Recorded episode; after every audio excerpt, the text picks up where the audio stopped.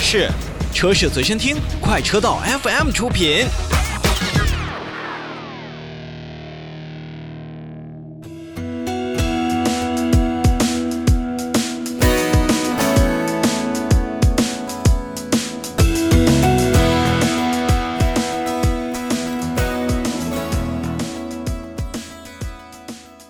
车闻天下的一点点时间，我们来关注几则车坛的国际快讯。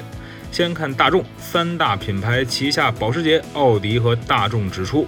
汽车芯片的短缺问题仍在持续，未来几个月呢可能会加剧。大众品牌首席财务官也表示，尽管有迹象显示半导体供应的瓶颈正在开始缓解，但估计啊，从供应角度来说的话，第三季度还将面临非常大的挑战。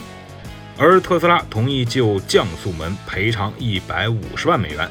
那么，以针对特斯拉的一项无线软件更新限制在了一千七百四十三辆 Model S 轿车的最大充电量、最大充电速度以及续航里程的索赔。那提议的和解方案将包括律师费和其他费用，并在大多数的情况下为电池性能下降向每位车主支付六百二十五美元的赔偿。